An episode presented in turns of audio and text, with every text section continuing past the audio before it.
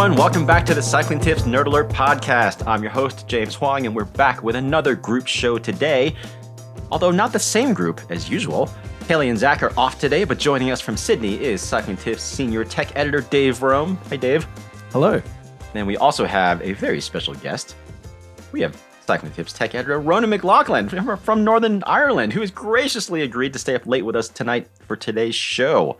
Hi, Ronan. Hello. Good to be uh, good to be back.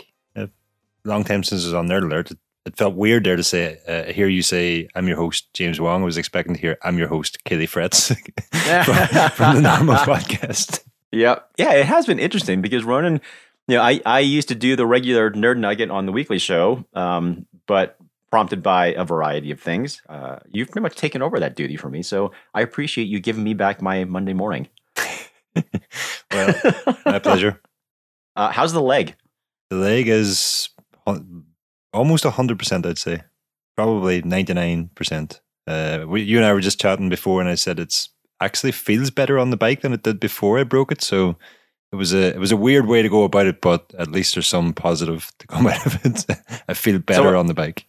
So, at what point are we going to see an article from you talking about uh, a, a, prescribed training plan where you go ahead and give yourself a tib fib so that you can improve the strength of your leg? um, I, I I pitched it already and it got shot down. Apparently, there's some uh, mm. complications with suggesting that people break legs and stuff. But um, mm.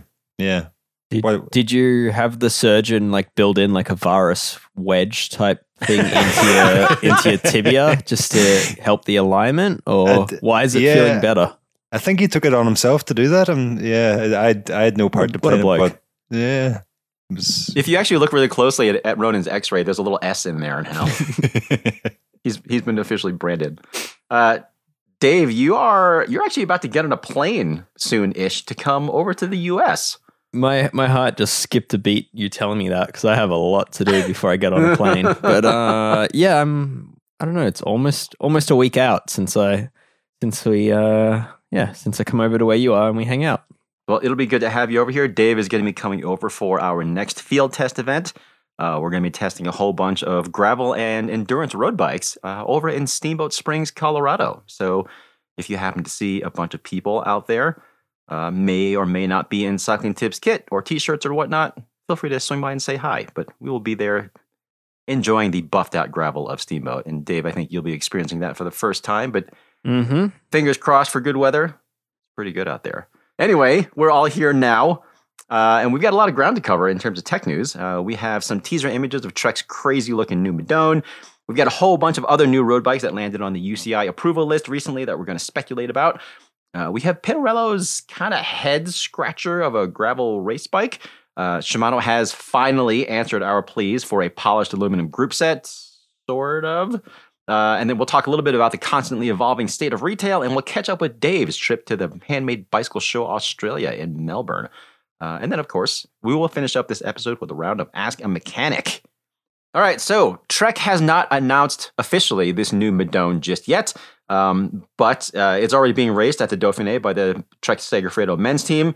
And to say it's a bit of a departure from the current version would be quite the understatement. Uh, Ronan, you wrote this one up actually. So what are we looking at here?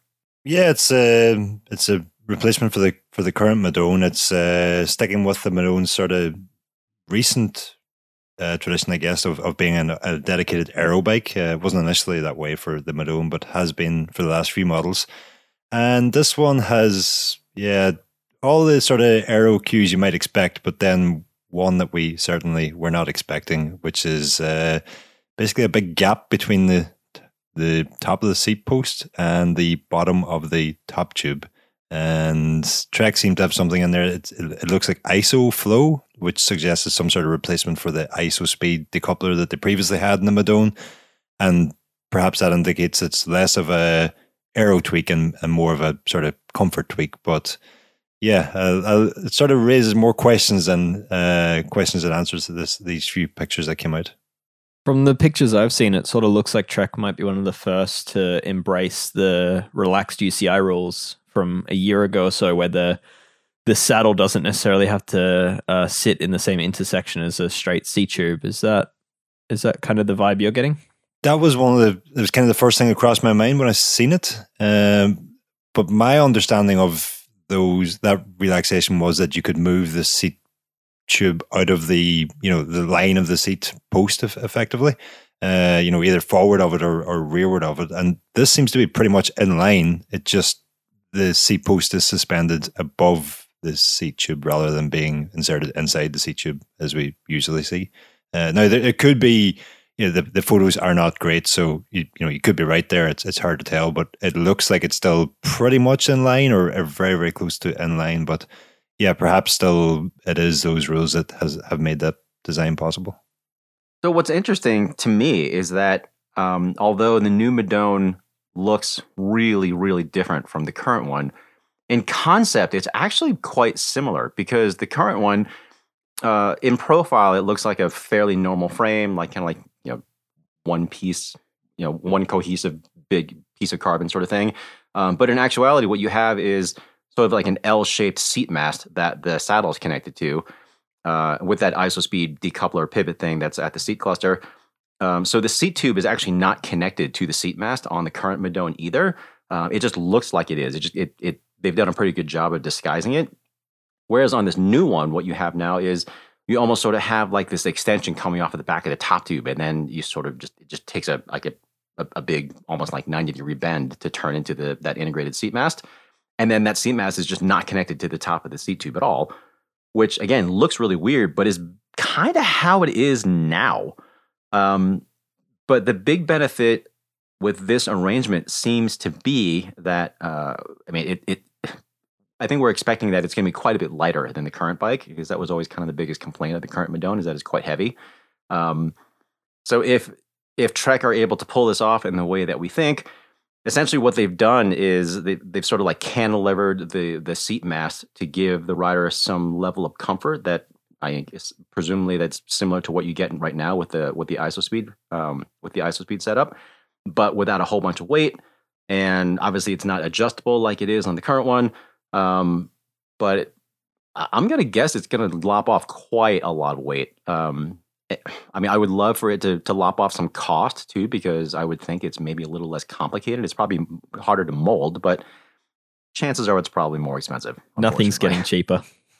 Nope, nope, nothing's getting cheaper. Uh, and then up front on that Madone, it does look like we have a different, uh, different sort of internal cable routing setup because currently um, things are uh, yeah, they, they kind of run down the run down the the front and the sides of the steer tube, down the down the middle of the upper headset bearing, like is pretty common. Um, but what we see right now is some sort of like cap or cover or something on the backside of the one piece stem and bar. I guess we don't really know what that is just yet, do we? No, we don't. I did see a picture of it somewhere with the cap removed, um, and it's not like the cables are or the hoses are sitting just you know, right behind that cap.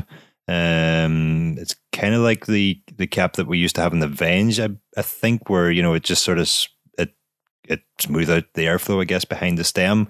Um, it's a not fairing fairing. It's a it's a not fairing fairing exactly. Yes, um, but yeah, the the entire cockpit seems sort of redesigned, and again, presumably. Um, you know, a couple of aero tweaks in there, but also to drop the the weight a little bit. You know, the the current or the previous Madone now, I guess, it, it, it, was known to be on the heavier side of World Tour level bikes. Um, so certainly, you know, shaving a few grams off there will will help. But I was sort of struck by you know the rest of the front end, just as given how bizarre the the new seat tube design is, how normal looking the the new front end is. It was like two contrasting. Uh, it was like they had two different teams working on the front and on the rear of the, the bike. I thought, and you know, the the front end of that new new Madone, especially, I thought was you know really clean, really uh, sort of modern. Um, yeah, just just looked really really neat. Um, but yeah, then we then we get to the back and uh, all those those questions again. So it'll be, it'll be interesting to see. Just you know, I, I'm sort of looking at it thinking they've obviously resisted the urge to to go to drop seat stays, which everybody seems to be doing now. Um, and I wonder, are we going to, you know, what Trek have or how Trek have managed to compensate for the supposed aero gains of of dropping seat stays? I, I don't know if they've improved the front end so much that it makes up for the the losses of keeping those uh, uh, raised seat stays, or if they're going to tell us that you know the air in that area is so dirty anyway, it it doesn't really make all that much difference. So I'm sort of you know these I I'd heard recently that there was a new Madone on the way. I'd been told it was quite a wacky, not wacky, but I'd been told it was kind of intriguing. I think wacky's a fair descriptor here. intriguing, let's say, or in uh, design, uh, and yeah, it didn't it didn't disappoint. But now I'm sort of more interested to hear, you know, what exactly Trek's claims are going to be for for this new frame. Well, uh, we don't have. Uh, I guess I don't think we have an official release date that we can share, at least anyway. But uh, seeing as how the tour is coming up, and seeing as how Trek Segafredo is for sure going to be riding this bike at the tour, seeing as how they're already using it at the Dauphiné, I think it's a safe bet that we're going to see official info probably right before the start in Copenhagen. So just in just a few weeks' time, we'll know a whole lot more. Um, the Madone is not the only new road bike that we know is going to be coming out because. Uh, the UCI, very conveniently, uh, fairly regularly updates its list of approved bikes for competition. And another new one that just popped up on that list is Canyon's versatile uh, ultimate all round road racer. Again, we don't have a whole lot of information to go on with this, uh, but from the spy photos that we've seen, it looks like it's not really going to be a dramatic redesign, but maybe the sort of updates you'd expect. Uh, Ronan, you actually wrote this one up too. So, I mean, we we only have one sort of not great photo of this thing, right? Yeah, this one photo of the new Ultimate, or, or what we guess is a new Ultimate, sort of, I think it popped up about a week or two ago on on Weight Weenies on the on the forum. Uh, it's not a great photo. It's head on only, um, but it, you know you can clearly see from it that Canyon have opted for fully internal cable routing. You know, like it or not, that's I, guess we all could have guessed that was coming. Uh, and you know, increased uh, tire clearance seems it you know, it looks to me anyway like a, a set of 30s or something that um, the Movistar rider has on that bike. So, and there, there still seems to be plenty of clearance there. So that's a, an increase from what the, the Ultimate had previously. Uh, but apart from that, yeah, it does sort of, it, you know, it very much keeps the sort of Ultimate um, design of, of previous and presumably it's going to be lightweight, sort of uh, traditional riding bike. I see Dave wants to hop on there. Uh, just, uh, I mean, we're saying like it, it hasn't received a massive overhaul, but that bike was released in 2016 and it's still competitive. Yep. Yeah, because we, like I mean, an, it, yeah, we have mentioned several times before that for as much as road bikes in particular are continuing to get better, I mean, we are very much in the realm of diminishing returns, and I think we have been for quite a while. Um, because again, just to reemphasize the point, I mean, road bikes have been really, really good for a very long time now. So there doesn't seem to be that much that companies can do now to make dramatic improvements on what has already been out there. Certainly, given like UCI technical uh, technical constraints. I mean, if a bike company were to come out and just ignore UCI rules altogether, then I think that is where we would see some more innovation or some more some more at least dramatic differences.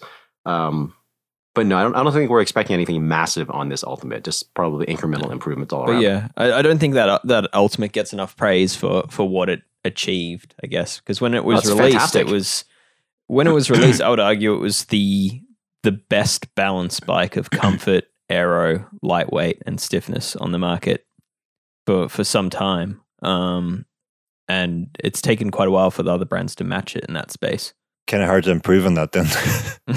yeah, I mean, and, and, it's it's a little unfortunate for at least for Canyon's sake anyway that that the the Aeroad had has had so many issues like with the with the handlebar uh, with like you know Mathieu van der Poel breaking that handlebar basically just right after the, the bike's release and then uh, kind of persistent issues with seat post wear from kind of grit getting into that space where the seat post is supposed to flex that sort of thing. Um, but yeah, it, it's it's unfortunate that Canyon's reputation has been sullied by that because they really do otherwise make some pretty fantastic bikes that I, like you said, Dave, I feel like they get overlooked just because it, it's almost just sort of expected that they're going to be really good. Um, and that's kind of it. I guess as well, you know, what, what is the alternative here? If they went and, you know, turned the ultimate into some sort of do it all light aero frame that was, you know, the, the one bike solution that we see so often now, it would probably, lose some of its character, and it's also probably not what most ultimate customers are are looking for in a in a bike either. So you know, it, it they're sort of I, I guess they've gone down a path of if it's not broke, then don't fix it, and really they've just integrated cable routing, which yeah, again maybe the people buying this bike don't want integrated integrated cable routing. I, I don't know, possibly they do for for racing, but uh, the wider tire clearance is certainly a, a welcome addition. Uh, and then we couldn't really make out from the photo that we have, you know, w- which cockpit they've they've opted for. Is it something specific for the Ultimate, or is it a carryover of that? The one that was initially problematic and I believe has been resolved since and is no longer problematic, but uh, it did have some sort of James, you probably know more about it, having ridden the, the Aeroad, but I know that CP0018 cockpit on the Aeroad, you, you could in, increase the, the height of the handlebars without actually uh, adding in uh, spacers. Isn't that, isn't that right? So, you know, that, I got that wrong? To be completely honest with you, Ronan, I don't remember. well, I mean, I I do remember that that bike has kind of a, a pretty unusual wedge sort of design to to uh, to raise and lower the front end, um, and it does have um, the way that it telescopes or the way that it's kind of overlapping with the steer tube. It actually kind of reminded me of some old of like an old quill stem.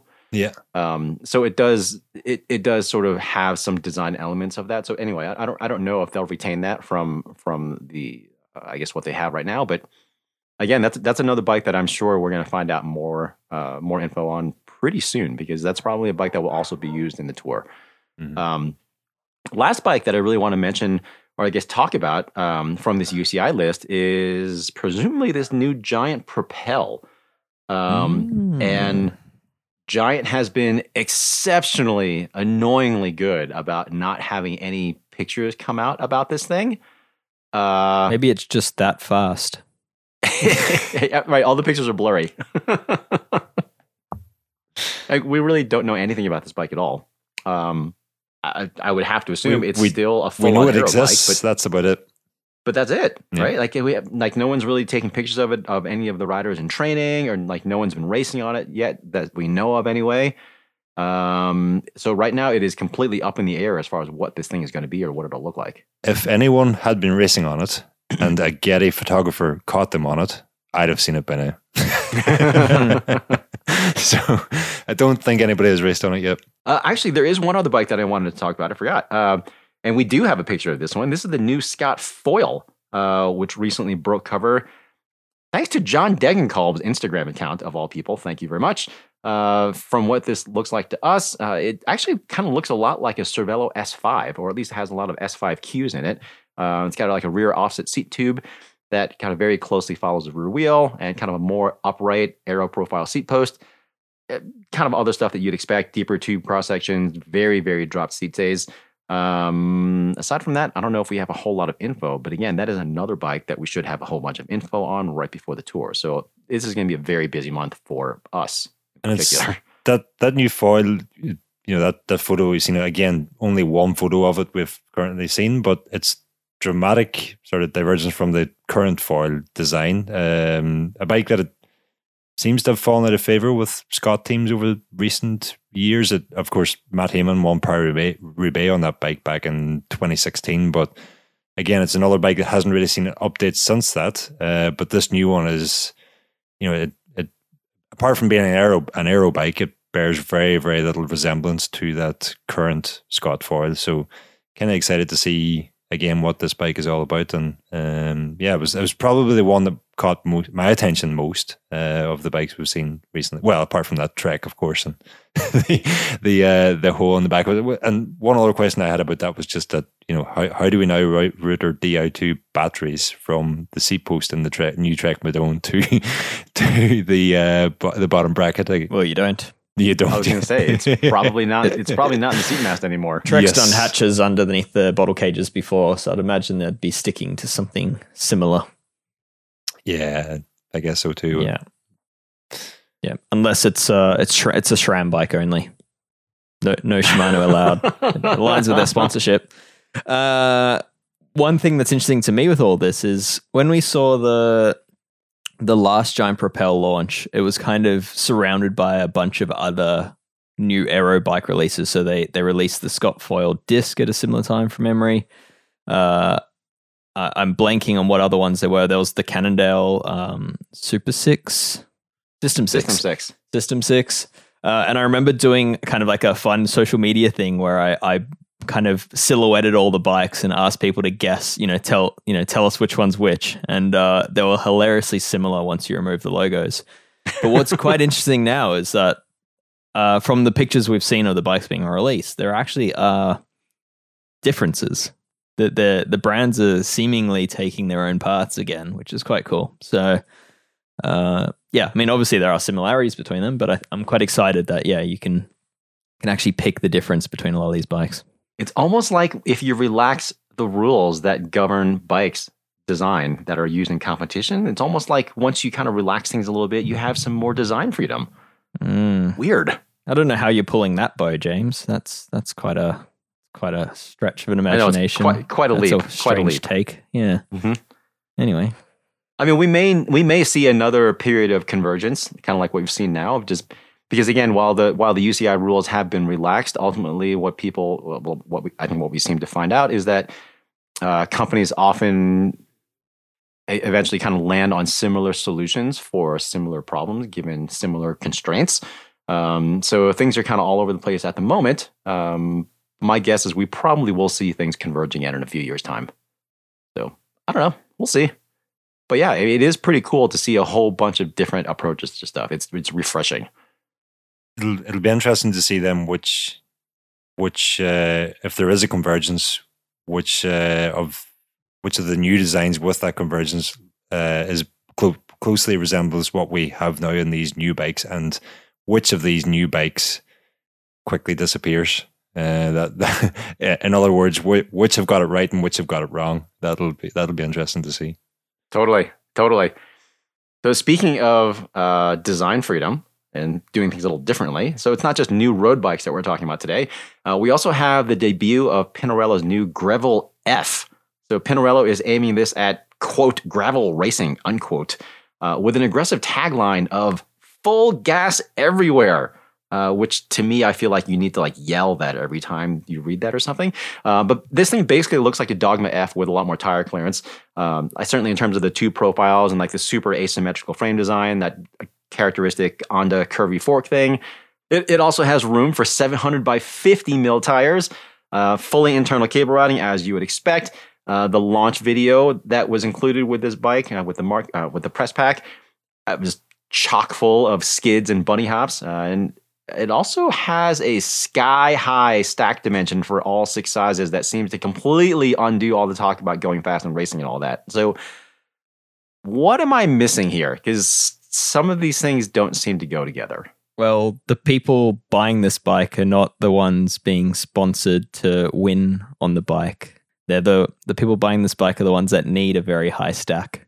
I mean, if, if I'm when I was looking at the geometry chart, I, I am not a particularly fit racer. I would say that I'm not unusually flexible, that sort of thing.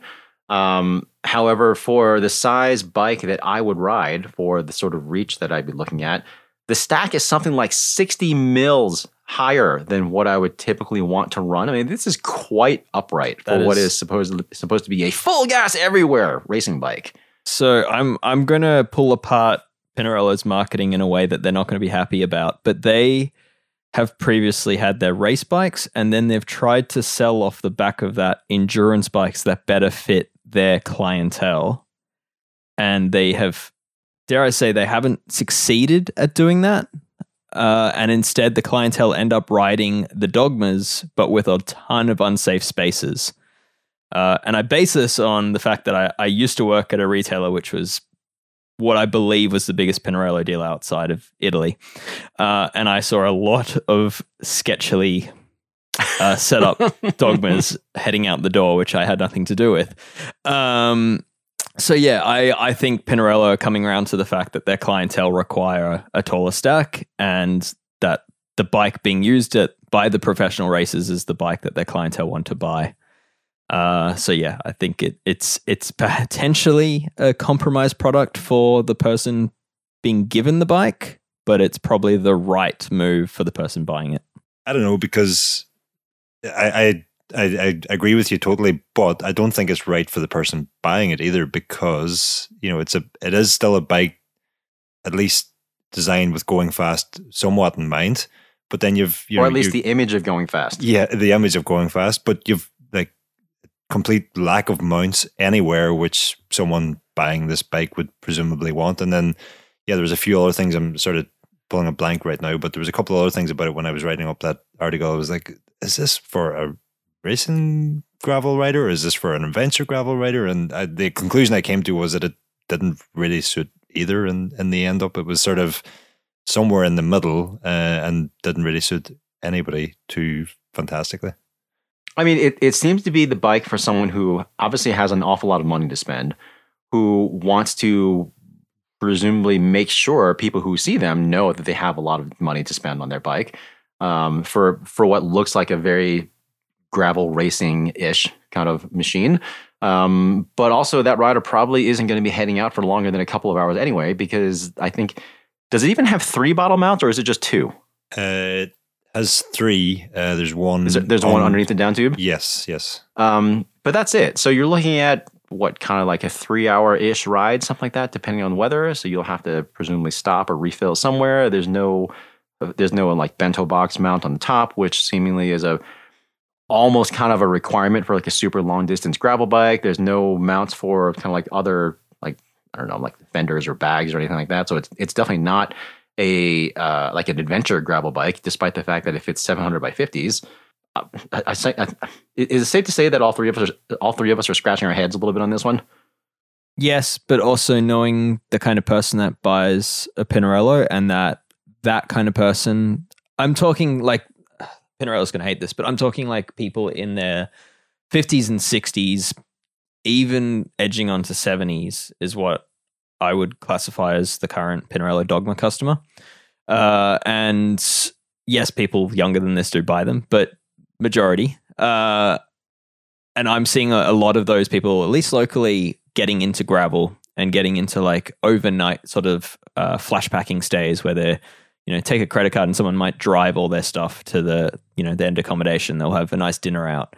Um, so which, you which don't to be need fair, luggage. is a really good way to do things. Oh, I love Which it. If you have, I'm not if judging. you have means, it's exactly what I do do. it. Yeah.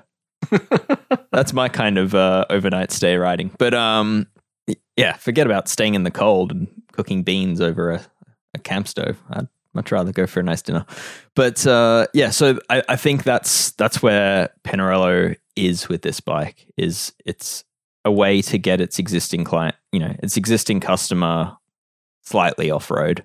Well, I dare say Pinarello doesn't exactly seem to be hurting a whole lot as a company in terms of their sales. They seem to be doing just fine. Uh, so, I mean, my guess, Dave, is you're probably right. And Pinarello, I think, probably has a good handle on who's buying his on who's buying their bikes. And for as much as it might seem like a little bit of a head scratcher, maybe they did nail it. Yeah, maybe I'm just sort of personally disappointed because when I first seen it, I thought, oh, this is you know, it. I maybe don't particularly like the aesthetics of the bike, but if it's as fast as it's supposed to be, Mm. uh, you know, maybe this is a bike for me. But then when I started reading through it and I seen that geometry chart, I was like, I can't ride this bike. this isn't going to work for me. I'm going to be, you know, sitting straight upright. You know, and I started to think about the Wilier Rave SLR that I'm working on a review on at the moment, and that very much is a bike for me. It's you know, it's a race gravel bike. It's got a lot of aero sort of tendencies, let's say, uh, and it's got a geometry to match that. And yeah, I I really enjoy that. Not for everybody. Likewise, you know, an adventure bike isn't for everybody, but yeah, I just came away from this Pinarello thinking it's not really either of those bikes. It's again somewhere in the middle. I guess what I'm what I'm curious about is, I mean, Pinarello does sponsor a handful of pretty high profile gravel racers. Um, I'm kind of wondering what they're going to race on because even if Pinarello has taken the arguably very wise move of developing a bike for people who are actually going to be buying them, when it comes to the people who are who they who they sponsor who are going to be racing uh, racing on this bike at various events, it really kind of does seem like they're not going to be able to get a position that they need on this bike, though. I would I would say they're going to end up doing the pro roadie thing, which is to get a bike two sizes down and end up with a ridiculously long stem that affects handling. Oof, that's going to be really strange on, on gravel to run like Mhm. a 150 mil stem or something like that. Not ideal. Hmm, less than ideal. Less than Ah, ideal. Ah, there you go. Crazy thought, crazy thought here, but maybe, maybe Pinarello's realized that uh, super ultra low aggressive road positions don't play well to riding 200 miles on gravel. or 350, as the case may be. Hmm. Hmm. Anyway, well, I, I guess to, to be fair, none of us have ridden this bike, so we are sort of kind of just speculating or kind of like opinionating based on numbers and pictures and that sort of thing. So maybe there's a test ride in our future. So we'll see. Um, but speaking of gravel, so Shimano did make some big additions to its GRX family of gravel components recently. Uh, so first up, we have now uh, Shimano's first carbon gravel wheels. Uh, on paper, they look kind of ho hum, at least as far as the specs go. You have a 25 mil inner width, 32 mil, uh, 32 mil depth.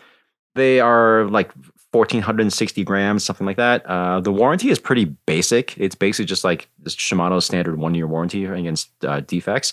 Um, however, they are pretty reasonably priced at $1,400. They should have, uh, in my opinion, pretty amazing bearings because it's a it's a dedicated cup and cone setup that looks to be borrowed from the Ultegra line. Uh, the free hub mechanism could be faster engaging, but that also looks to be borrowed from the Ultegra range. Um, but overall, I think they're not necessarily terribly innovative in terms of technical specs, but uh, I expect that they will be built quite well. Uh, and again, in terms of the long term dur- durability, I think they'll actually probably be c- pretty good, which unfortunately is something that a lot of people don't look at. But I guess the only real disappointment is just that warranty. Uh, I would like to see a much better and more comprehensive warranty for a carbon wheel that's going to be used on gravel in terms of impact and that sort of thing. Um, doesn't really seem to be Shimano style, though. Sorry, Dave, do you, do you want to say something?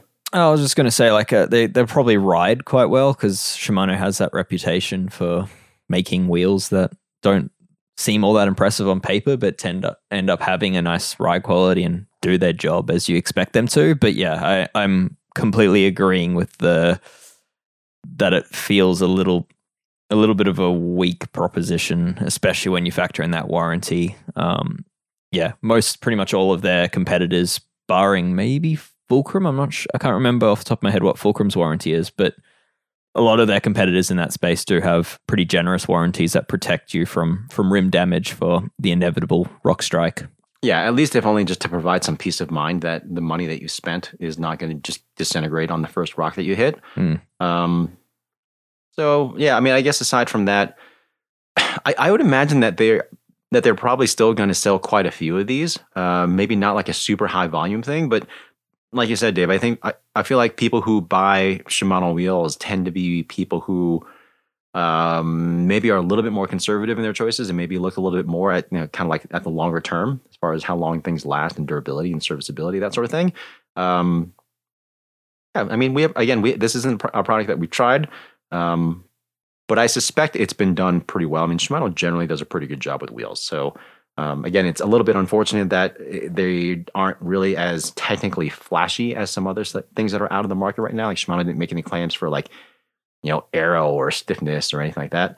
Um, it just seems like a good, solidly built wheel. So maybe we'll find out. Um, but uh, a little bit more visually exciting, however, from the GRX range, uh, we have a new GRX limited group set that's got a whole bunch of polished aluminum bits on it. And as at least from what I can tell from the pictures that we've seen, it looks super, super sweet. I've seen it in Uh, person. I was going to say, but how likely is it that anyone out there is actually going to see this stuff in person other than at a trade show?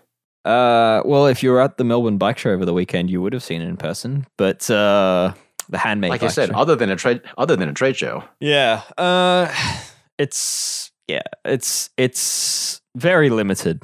There's 300 group sets globally.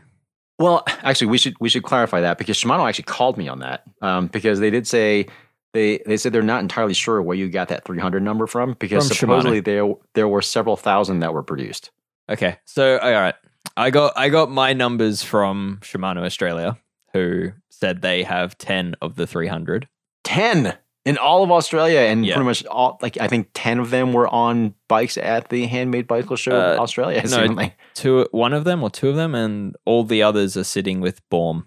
So Baum is the only one with with them. But uh, yeah, so I was told three hundred. But if there's a few three, a few thousand, then that's that's more positive. Um, it's still not very many though. yeah. Maybe, maybe they dropped the zero off the end.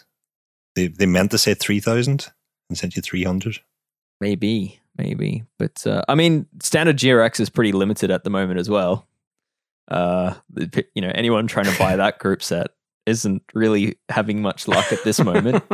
uh, but yeah, it's it does look nice. I think in some cases, uh, I would I would agree with some of the comments on on the gallery that we did, where they they some people complain that they could have done more silver. Like there's there's a few parts on them that you're like you can tell that Shimano's just like eh, close enough.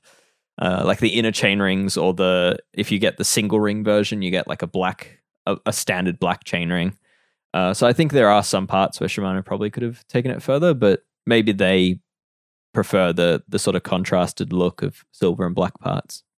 I think the levers too, aren't they? The lever blades aren't they not silver? Uh, lever blades are silver. They're not polished silver. They're like a, I think they're anodized, but um, but yeah, it's uh, but yeah, obviously then you've got a, a hood cover and a plastic um plastic body around that as well. So that's all black as well. So yeah, and then the center of the derailleur as well is is black. So um, but yeah, I think it's it's it's pretty sweet. I just I'm kind of wishing it wasn't a limited edition release. I wish it was just part of the lineup like Shimano used to do. You know, they used to offer 105 in in black and silver, and it'd be awesome if they continued that.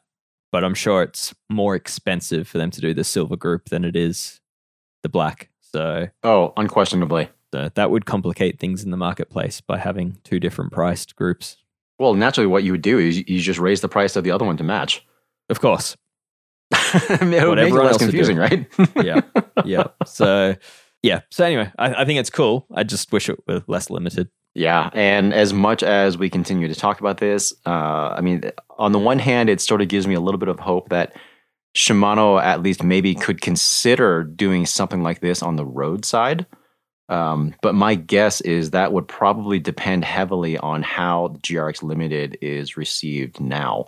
Um, I mean, my guess is that if this stuff is absolutely flying off the shelves and there's just monstrous demand for it, uh, then maybe that'll send a signal to Shimano that like, hey, like maybe people actually like polished silver. Like there's still a lot of aluminum bits on a lot of the road bikes, uh, a lot of the road bike components that they have out there, and a lot of that stuff could look really cool in polished silver. It's coming back. I think. I think it did. The fashion of silver parts had died off, which is why brands stopped doing it. But I think it's it's absolutely coming back. Um, so speaking about uh, kind of like nice polished things and I guess high end stuff in general. So we did mention that Dave, you were recently at the Handmade Bicycle Show Australia Mhm. uh, in Melbourne, right? Hmm. Yep. Uh, how was that? That's awesome.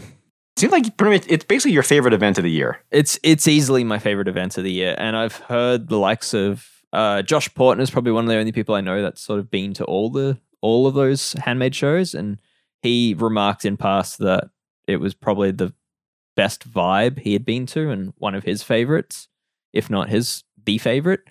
Uh, and it's only gotten better since then. It's gotten bigger and uh, more spacious, and yeah, it's it's cool. They hold it in like an old shipbuilding workshop, uh, so it's kind of got that. Yeah, it's just got a very cool atmosphere to it. Um, and they have, yeah, a beer sponsor, a coffee sponsor, or not sponsor, but they have coffee. Uh, and it's it's neatly done. So basically, what they what the event does is they provide everyone the same stands. They provide the bike stands, and then they provide the signage for the builders and all the builders have to do is bring the bikes. And what you get is uh, you get like this consistent feel where someone who might make only five bikes a year is sort of visually on the same page as Baum or Bastion. Uh, so it it creates this really cohesive feel where your your eyes are focused on the bikes and not distracted by by signage and similar. That seems so re- refreshingly egalitarian. It really is. It really is. So yeah, it's it's one of the only events I go to where I actually feel rejuvenated for the bicycle industry. That that sounds very very negative, but it's uh, Well, I mean, Dave, I think it's safe to say that people who are regular listeners of Nerd Alert would probably agree that we tend to be sometimes a little grumpy. mhm. a little. Uh, you you did have a clear favorite from this show, however, right? Yeah, I had a few that were like, "Ooh, I, w- I would ride that." Um, Well, let, let's put it this way: yes, if you had, say, twenty thousand dollars or so to spend know on if an that's absolute enough. dream bike, not Oh, sure if that will be enough. twenty five. Uh, Let's just yeah. say you had a giant bucket of money fall Mhm. into your lap, Mm. and you were going to use that on whatever custom Australian made uh, road ish bike. Mm. What would you get? I'd get a Pinarello Grevil F, of course. um, I would say the one that left the biggest impression on me was, and I will say uh, this builder often leaves the biggest impression on me uh, and has done so since launching probably five years ago, but uh, Prova. So they have um, Mark Hester's the builder, and he has a, a model called the Speciale, uh, which is started off started life off as a, a, a steel bike with a carbon seat tube that was bonded in, and then basically um, he used 3D printed lugs, 3D metal printed lugs at the seat tube junction and at the bottom bracket and a few other places to sort of um, add unique shapes and do do some profiles that you wouldn't be able to do with just standard tubing. Uh, and that bike I've loved. And what he's basically done is he's now doing that bike in titanium and he's now using an NV integrated cockpit on the front of it. So MV fork, MV one piece handlebar and stem. But he's taken his own path with the headset. So uh, that bike, I think MV are using like a modified Chris King headset, like a custom Chris King headset normally. It's a custom Chris King. Yep. Yeah. So uh, Mark's basically decided to just make his own custom headset. So it's using a 3D titanium printed top cap, a 3D titanium printed split ring, both of which are machined after after printing. Uh, and those form a pretty tight compression. So they kind of lock in place to the point that when you're assembling the bike, it'll actually hold the fork in place while just pushing them down. So he says it lets you really dial in your hose lengths and things like that without having to have a third hand. Uh, but you go a, low, um, a layer deeper, and he's got uh, he's using CeramicSpeed SLT bearings, um, top and bottom. He's also then he custom makes a seal that sits in a in its own machine groove above those bearings. So he's confident that no sweat or water can come in from the top. Uh, and then, of course, he's also made his own crown race out of stainless steel because why not? And it forms a, be- a more integrated look than anything he could do off the shelf. And then when things get really crazy, uh, is that head tube is actually two pieces. So he's the bottom half of the head tube is a para- is a custom Paragon Machine Works titanium head tube, which is machined to his spec. Uh, the top half is a 3D titanium printed lug. Uh, and then when he gets the frame dimensions, he cuts the that Paragon machine works bit to length, and then he radially welds the two pieces together, and then he machines in the headset bearing bores. That sounds like a lot of work, Dave. It sounds like an insane amount of work, which kind of like when you start to understand that level of detail in his bikes, it's that's why I I think he's that's that's why I want that bike. Not to mention the fact that it is absolutely drop dead gorgeous. It really is. Yeah. So it's uh so, so how much would that bike actually cost you? I actually don't know. Um I I don't think I asked pricing on any bike over the weekend, um, barring a few mountain bikes. But uh, yeah, it's. I think it's safe to say that it's out of my price point. Um, and I was also telling a few people over the weekend that Prova is like the one builder that I kind of kicked myself for talking so much about because when I first saw his bikes, I think he'd built like 20 frames and his prices were actually affordable for me. Uh, and I was like, oh, he's the future of Australian building. I should I should order one. And then instead of ordering one, I just told everyone about it. Uh, and then the following year, I saw him like, "Hey, how's it going?" He's like, "Oh yeah, I've, you know, I've got 200 orders, um, and, I was like, and I've had to raise my price." I'm like, "Damn it!" So anyway, it's uh, yeah, that's that's the the bike to watch for. There was one other though. Um, I will say there's two other things that I saw that uh, are top of mind at the moment for me. Is uh, the other one was um, Baum. They've created their own box, which kind of was a they'd collaborated with Rapha on a on a bike with New Dura-Ace and uh, Silca was part of the collaboration. And because of that, Baum had access to the team that Rapha used to design its Apple products and the packaging associated with those products going into Apple stores around the world. Uh, so they've kind of helped create this cardboard box for Baum of the idea being that um, you basically it's a reusable box uh, the bike slides out on its own corrugated cardboard sled out of the box, and then from there you can build it in about I don't know less than five minutes. If you've never done it before, it's probably five minutes. Uh, the handlebars are attached straight in line. You basically just need to attach the wheels um, and put on the the seat seat post, and all of that can be done with the tool that sits in the rear through axle. Um, and that's the only tool you need for assembly. Uh, so it's just it's a very cool approach. He hasn't got any sort of patent protections on it. Uh, he just, when I asked him about it, he's like, oh, I'll just be happy if people give me recognition for it. Uh, so I expect that to be copied because the weird shaping of that box basically means that the shipping dimensions, the the volume, um, match a regular bike box. So with the way everything's going with integrated cockpits, I think brands will be very um, enthused to copy that design. Yeah, because I guess the the Colnago C68 that I reviewed recently, that one also had an integrated cockpit that uh, that came installed on the steer and everything straight. The bars weren't turned or anything like that. Mm-hmm. And that box is massive. Yep, like absolutely massive. I can't even imagine what it would have cost to ship that thing from Italy. Yep. Um, because yep. it's about to go back to Italy and it's about to be really expensive to ship back too. So yeah, one other, uh, the the third one that's um, on my mind is um, there's a brand out of Byron Bay, sort of New South Wales, Queensland border, uh, called Woods Bicycle Co. And they make some really lovely, like brazed BMX bikes, but they've also, for a few years, been doing really nice steel uh, road bikes. And why they're on my mind is that they had a road bike with integrated cabling, but it was using a one and one eighth steer round steer tube at the top, and the cables just disappeared into this skinny steel frame without any visibility. To the point that I actually pulled the rear brake, just double checking that there actually was a hose installed. Um, it it does, yeah, it's it's pretty impressive. Um, and from what I understand, is it's an OE available product. Um, and it passes ISO standard testing. And how that's basically done is that the steerer tube is slotted. So the hoses actually come in through a slot at the very top of the steerer tube. And then they've custom made their own compression plug for both hoses to run through the center of the steerer tube from the top. Uh, and then obviously there has to be exit ports for that. Um, so the steerer is then slotted again.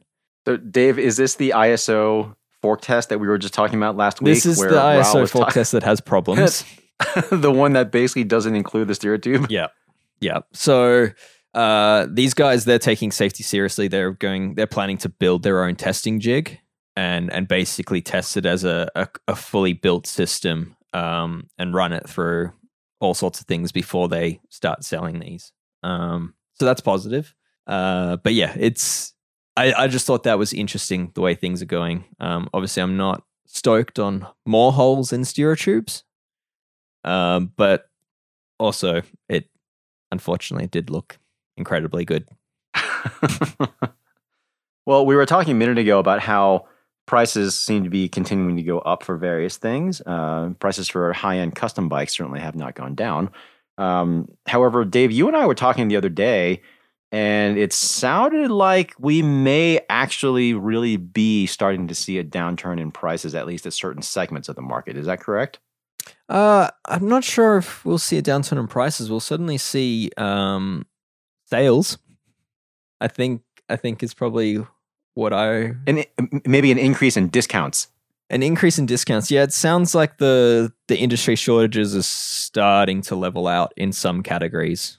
Um, so the rumors I was hearing is that um, that at least in Australia, that eight hundred to twelve hundred dollar sort of mountain bike that was the COVID bike uh, that people were willing to buy any size they could get their hands on. Um, that style of bike is now sitting in surplus in warehouses around the country.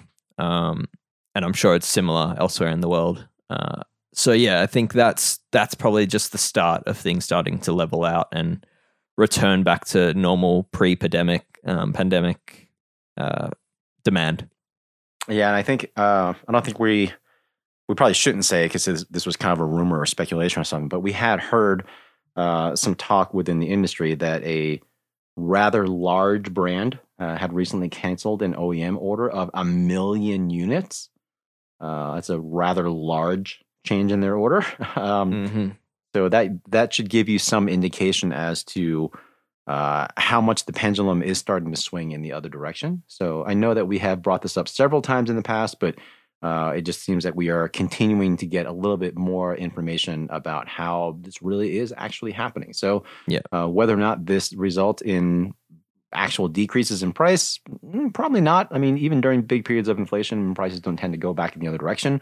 Um, but hopefully, this means good things in terms of availability. Yeah. Um, hopefully, it also mean well. Hopefully, it doesn't mean that there's a huge, um, huge reduction in the number of cyclists, particularly new cyclists that are that are out and about. Uh, so hopefully, we've managed to retain some of those during this COVID, the, the whole COVID boom. But I guess that'll remain to be seen. But either way, um, I, I don't think too many people will complain about it being a little bit easier to find bikes. Yeah, the the other thing I've heard rumored is that, and this isn't necessarily a positive thing, but uh, the the war going on in Europe at the moment has actually led to um, unexpected supply for other parts of the world. So uh, Ukraine and Russia were traditionally pretty strong cycling markets, uh, and a lot of brands are now redirecting that stock that was ordered um, elsewhere to the market uh, to other parts of the world. So, um, so there's a few factors going on here that are helping to, um, yeah, increase supply in in areas that haven't had it. Hmm, interesting. Well, we've promised to continue to comment on this as we have more information, and that is what we are going to do. Um, so, yeah, we'll just continue to keep an eye on this and see what's going on. All right. Well, that pretty much does it with our news for today's episode, and we're starting to run a little bit long. So, I think, uh, especially since we have Ronan here, I think we need Well, to dive I, into. I'm actually going to have to listen back to this episode because yeah, I had to attend to an upset child there, and I, I missed what, what Dave's favorite uh, bike from the from the show was. So I'm, I'm looking forward to listening back now. Or you can just check out the gallery. It'll be in the it, it'll be in the second gallery from the cover uh, from the handmade show.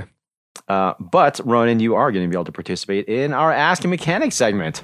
Derailleurs, bearings, disc brakes, and rim brakes, sealants and chain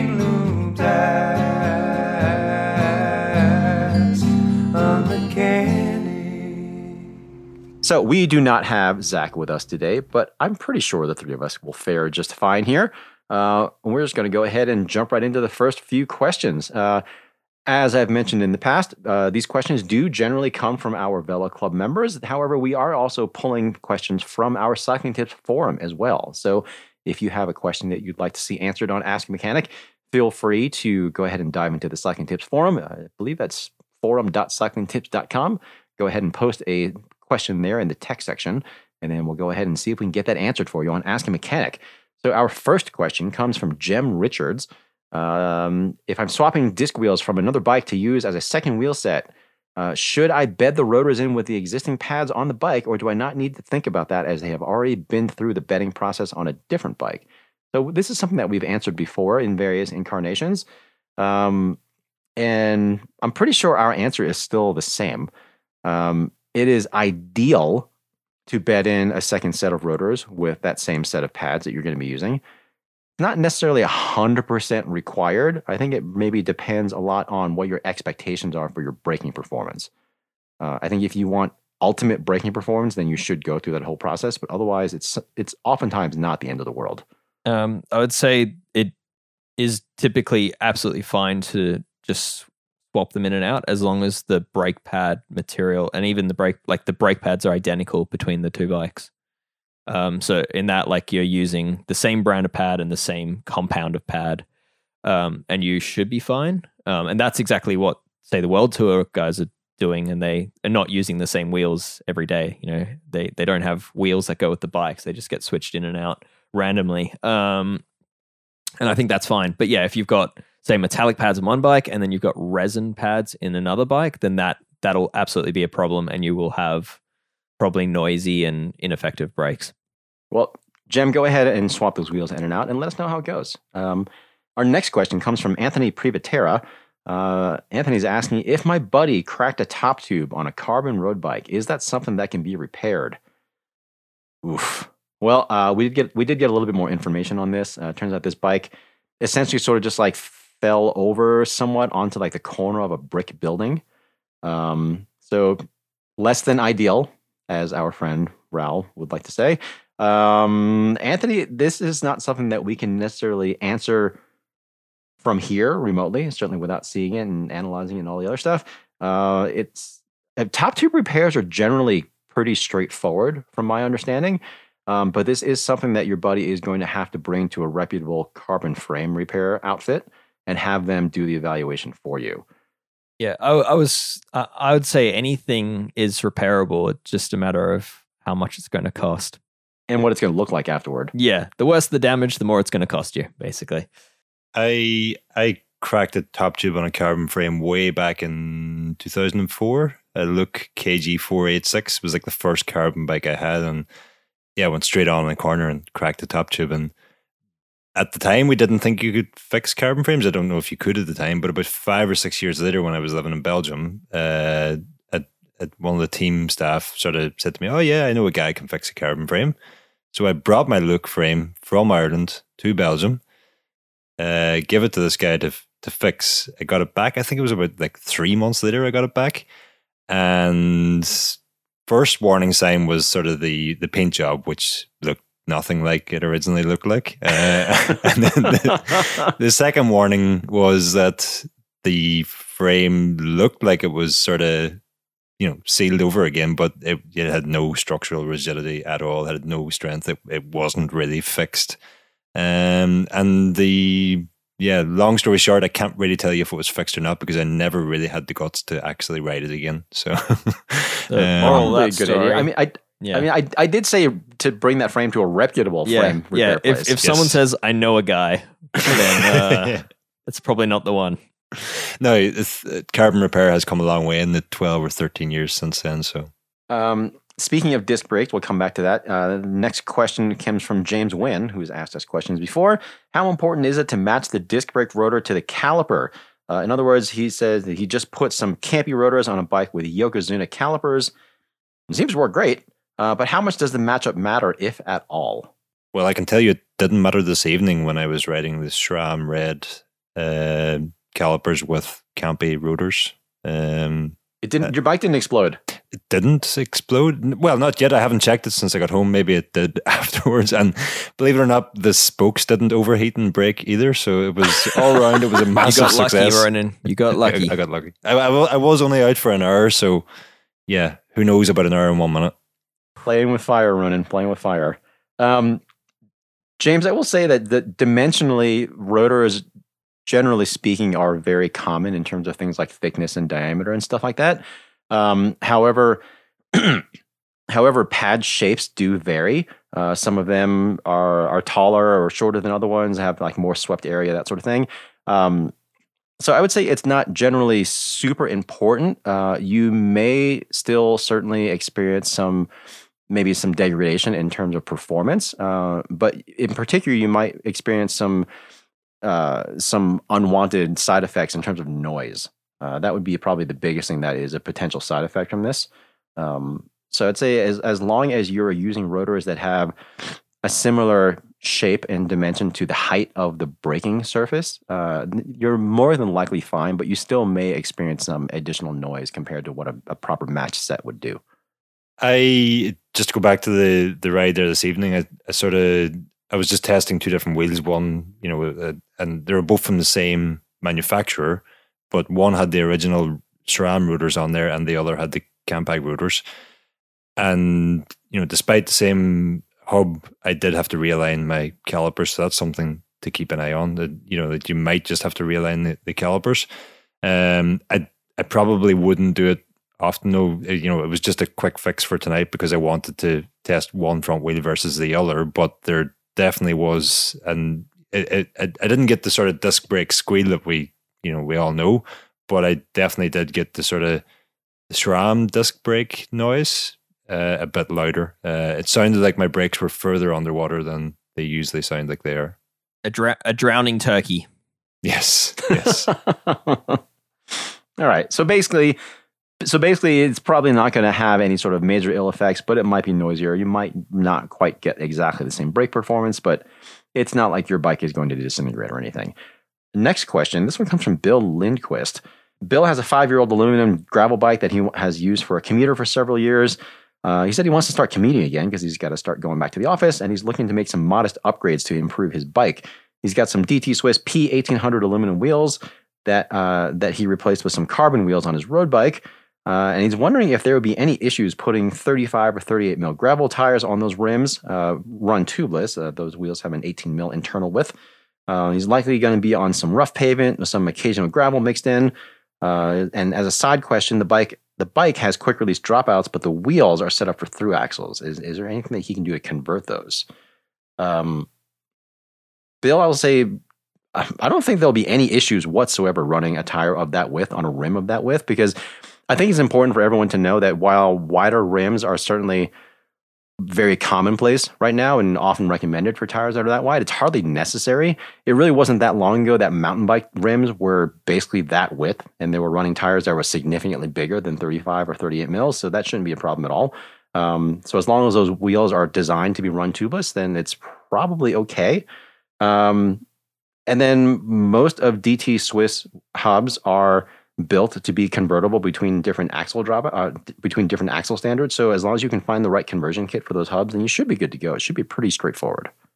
I actually got one of those through axle to quick release adapters for a set of DT Swiss wheels here, and it's like a, literally a five second job to pull one off and pull it all. On. No tools needed, nothing. It's super Unless the end caps stuck. Yeah. Well, they they weren't stuck on the wheels I went to, so it was a quick job. But yeah, Ronan has very, very strong fingers, Dave. Yeah, okay. Yeah. Whereas I, I've I've for the last decade I've relied on specialty tools in my hand. I don't ever use my hands. Indeed. yeah. Indeed. I believe you have a don't you have a hydraulic a custom hydraulic press with like a custom 3D printed printed tool thing to for for each style of end cap that you that you can possibly see? I don't, but I think I need that one now. Mm, mm, Sounds very good. trouble. don't Trouble. give them ideas. No, but but Next I do. I do have uh, special tools and techniques for for d- using those hun- uh, those end caps when they do get stuck. So there are some methods, but we'll see if anyone asks to hear them in a future episode. Mm, okay. Well, our next question comes from Tom Simchak. Tom said he's been warned off using bearings that allow a BB30 crankset to be used in a BB86 frame, given the tiny size of the bearings involved. Uh, he said, Dub, however, this is SRAM Dub that we're talking about, uh, that spindle is 29 millimeters. Actually, I think officially it's 28.99. Um, but he said that har- that seems hardly better and would presumably have the same durability concerns as BB30. Uh, though there's a lot of SRAM and Canyons lineup would suggest that there are a lot of dub setups on BB86 frames out there. So is GXP, which is SRAM's 24 mil spindle uh, spindle size, is GXP likely to perform better than dub in a BB86 context? Dave, why don't you take this one? Uh, I will say BB86 is actually uh, kind of a Shimano collaboration design with a few other frame manufacturers, and it was initially it was designed around a 24 millimeter crank spindle, uh, and it never was really designed to have something larger than that, which would then force a very small bearing into into that shell. Uh, so going larger than 24 millimeter spindle will always um, bring compromises as far, as far as space for the bearings. Um, so dub is okay, but not ideal. Uh, and then likewise, 30 millimeter spindles, it's quite normal to burn through bearings with that with that setup. So Uh, yes, if you can still get it, I would say a GXP would be better than Dub, but at the same time, you often just have to do what you have to do. And there are quite a few bikes rolling around with dub cranks or 30 millimeter spindles inside of that bottom bracket shell. And for the most part, the users are happily unaware. uh, I will also add that while there are a variety of different setups out there to make that combination work, uh, the best one that I know of, um, I know Enduro does make a custom bearing for that setup uh, where the bearing essentially has a flange built into the outer race so that the, it, it is the bearing itself that gets pressed in, into the shell. It's not like, like a bearing inside of a cup. Mm-hmm. So that way they're able to squeeze in uh, basically a little bit more bearing ball uh, than what you would normally see. And the ones that uh, that I'm thinking of from Enduro have double row bearings on either side to kind of help distribute the load. It's still not fantastic because the bearing balls are still quite small. Um, but if you are going to go with something like that in that sort of frame, then that's probably a setup that I would. That's probably the setup that I would recommend. Um, but yeah, I think it'd be. I think it'd be. I think it should be expected that that bearing setup is not going to last as long as something that uses a bigger bearing ball. So that that seems pretty. Seems like more or less a foregone conclusion. Yep. All right. All right. Last question. This one also comes from the forum. This comes from Eric Long. So just uh, you'll have to excuse me. This is quite a long question. Um, Eric said he's struggling to understand one of the current component trends among manufacturers of electronic components. That historically, and we're talking about the last 50 years or so, that we could find parts to keep an old bike functional, may or may not have been peak quality, but it was it could be made to work. For example, if today you have a road bike from the mid 90s with a Shimano 8 speed drivetrain and you wore out a cassette or broke a shifter, there is a suitable replacement being made by Shimano. It's very basic, but it'll function. You can ride the bike. So far, uh, Eric says, this isn't happening with electronic parts, which is concerning. Uh, for example, if you bought a Di2 road bike in 2009 and a shifter, derailleur, or wire from that era fails, you may have to buy a whole new group set. So there is no compatible downgrade being made for that system. That he doesn't really know what to tell customers when they ask about replacing a 10-speed Di2 rear derailleur. 20 years ago, he could find a shifter for their mid 80s specialized mountain bike, and he still can't get today. He can surf eBay for Di2 parts and hope for the best, but that supply will inevitably die off. So this is not just a Shimano problem, he says. He's got two bikes built with SRAM 11 speed ETAP. Great stuff. But if he needs to replace a front derailleur, he's kind of out of luck. There's no replacement available. He can maybe find one used, so on and so forth. So, with all this in mind, uh, Eric said he's curious what everyone's thoughts are. What have you all experienced with maintainability and replaceability? Does anyone know of an industry manufacturer working on functional replacement parts for older systems? Or are we headed for a situation with Di2 parts and wires that resemble essentially catalytic converter thefts? What can we do, or what can we look forward to? Planned obsolescence is what's happening here. It's really unfortunate because, yeah, like Dave said just now, it, it, it certainly is not like mechanical components in which you can sort of kind of like get things to work oftentimes or kind of like can make modifications to get something to work or uh, you know just get things to function as you have certainly uh, gotten to experience in the past. Electronic components if they're not meant to go together they will not go together. Uh, like even if you can figure out a way oftentimes to like splice wires and do that sort of thing even if you can physically make the electrical connections if you can't get those parts to talk to one another uh, to one another in like you know in the language that they'll understand not going to happen. It's super unfortunate. Yeah i actually ran into this problem recently with a, a campag athena eps rear derailleur and previously i was able to scour ebay and find athena eps and chorus eps which are effectively the same thing components and actually built two group sets just from saved searches on ebay um, got these two group sets together, got them really incredibly well priced, uh, and was happy days. And then, yeah, sold one of the bikes, and the person who bought the bike came back to me, and they had nipped the wire for the rear derailleur, which I knew was going to be a major issue. Um, so I went back to eBay, couldn't find a rear derailleur. Went online, couldn't find a rear derailleur. Went to Campag, they didn't have a rear derailleur rear derailleurs for Athena EPS do not exist uh, anymore. In the end up, I was able to splice the wires together and fix that one, but you know, it it it, it sort of highlighted the, this problem to me at that time as well. Was just you know, in a couple of years' time, that if it's a more serious issue, like if the battery goes, which is probably likely to happen at some point, I'm not going to be able to splice batteries together or yeah, batteries together and fix a battery. Uh, and that group set could be, you know, a, a perfectly good group set could be, you know, made redundant basically because something simple is non-replaceable on it. And yeah, it's a, worrying trend. I, I, don't really see anything happening at the moment that, or, or anybody at the moment trying to offer parts. And it's just like you said, James. There's so many complexities and different systems at play here. You know, to offer individual components uh, as you know to standalone options or uh, products. Yeah, you, you you'd be into a minefield of the the sheer number of different components you would have to offer. You know, because everybody's problem could be different. What what I would love to see is kind of like the generic battery that you see in power tools or in camera in cameras, but that being offered in cycling. And I, I don't believe we'll see this because I believe the cycling market, at least at this end, at this high end electronic components market, it's too niche.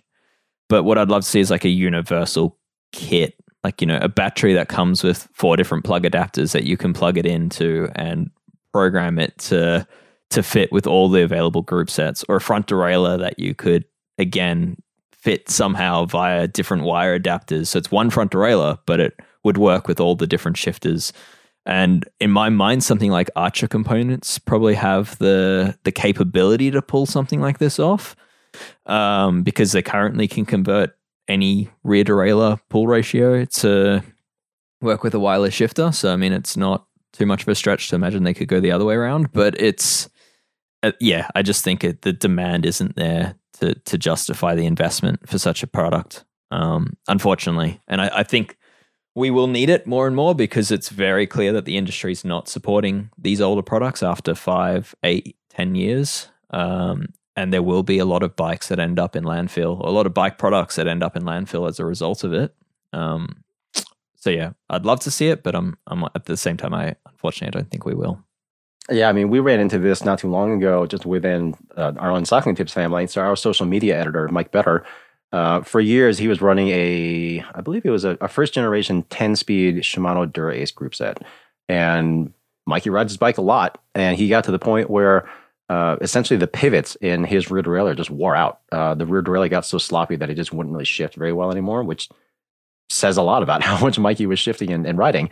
Um, but by the time that thing wore out, unfortunately, you just could not get another replacement rear derailleur. Uh, we eventually set up Mikey on a whole new bike with a whole new group set and everything, but it's just really kind of a bummer because the only thing that he needed was a, a replaceable, uh, a replacement rear derailleur. That's all he needed to get that bike back up and running. Couldn't do it, and this was just a couple years ago. Yeah. So yeah, I'd, I'd, something I'd I'd love the industry to start paying attention to and to be aware of and to build in. Like SRAM's done a decent job. I mean, the front derailleur that Eric just gave the example of, the 11 speed front derailleur that he can't get, that's that's not great, but at least SRAM's I think the new 12 speed shifters you can program to work with 11 speed derailleurs, and SRAM's still producing uh, a new rear derailleur uh, for its 11 speed group. So, I mean, that's they're probably doing it better than the other companies. Um, still not great though, because even looking at, at, yeah, even looking at SRAM, when they went from first generation to e, uh, when they went from first generation ETAP to the AXS system, mm-hmm. even though a lot of those components looked the same, they were not they, they weren't compatible because the wireless language that they were speaking was different. So you could not get those components to, to talk to each other. Yeah. So they they've at least done something for it. They haven't done everything. Sure. But uh, but yeah, I think moving forward, it's it's absolutely something I'd I'd love the bike industry to to answer for. And you know, you've got Shimano, not to not to point the finger at Shimano, but you've got Shimano who are making quite a big deal about going to environmental environmentally friendly packaging at the moment, where all of their parts are coming in recyclable cardboard bags and um, paper bags and cardboard boxes instead of single use plastic, and that they're they're on this path of being a more sustainable, responsible company. But at the same time, they're creating products with planned obsolescence. Uh, and I, I think that is the next step for them is to figure out how to reduce that planned obsolescence.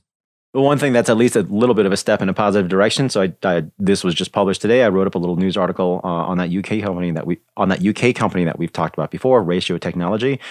So they keep coming out with these aftermarket ratchets for older uh, SRAM double tap road levers to to adapt them toward you know more modern drivetrains. And they just came out with another ratchet kit that lets you use a SRAM double tap 10 or 11 speed lever with a 13 speed Campy Ekar cassette and chain, uh, using it also continuing to use an older uh, SRAM one by rear derailleur, Hmm. uh, which, assuming this works as well as the other conversion kits of theirs that I've tried in the past, that is awesome. And Yeah, uh, cool. I love seeing that sort of that sort of innovation, that sort of creativity. Uh, it does breathe new life into older components, and that unfortunately is something that just cannot be done with electronic stuff. Yeah, I I think the next step for them is their own shifter because those those older SRAM shifters are getting harder and harder to find. And I I priced up a set recently, and they are sky high. Oof. Yikes.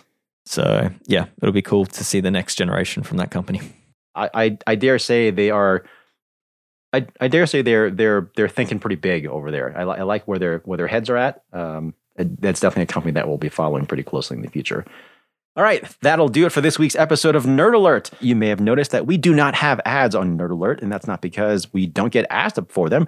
Uh, however, we like to keep Nerd Alert nice and clean, so we don't do any ads from endemic bike companies. However, as we mentioned in a previous episode, we are going to be doing some fun free ads for various, uh, I guess, reader owned or reader related family businesses. So, this week's Nerd Alert podcast is brought to you by Blue Flame Propane in upstate New York. Because it's more than just heating your home and peace of mind, it's the clean fuel of the future. Blue Flame Propane is a locally owned company that's been doing quality business for over 20 years.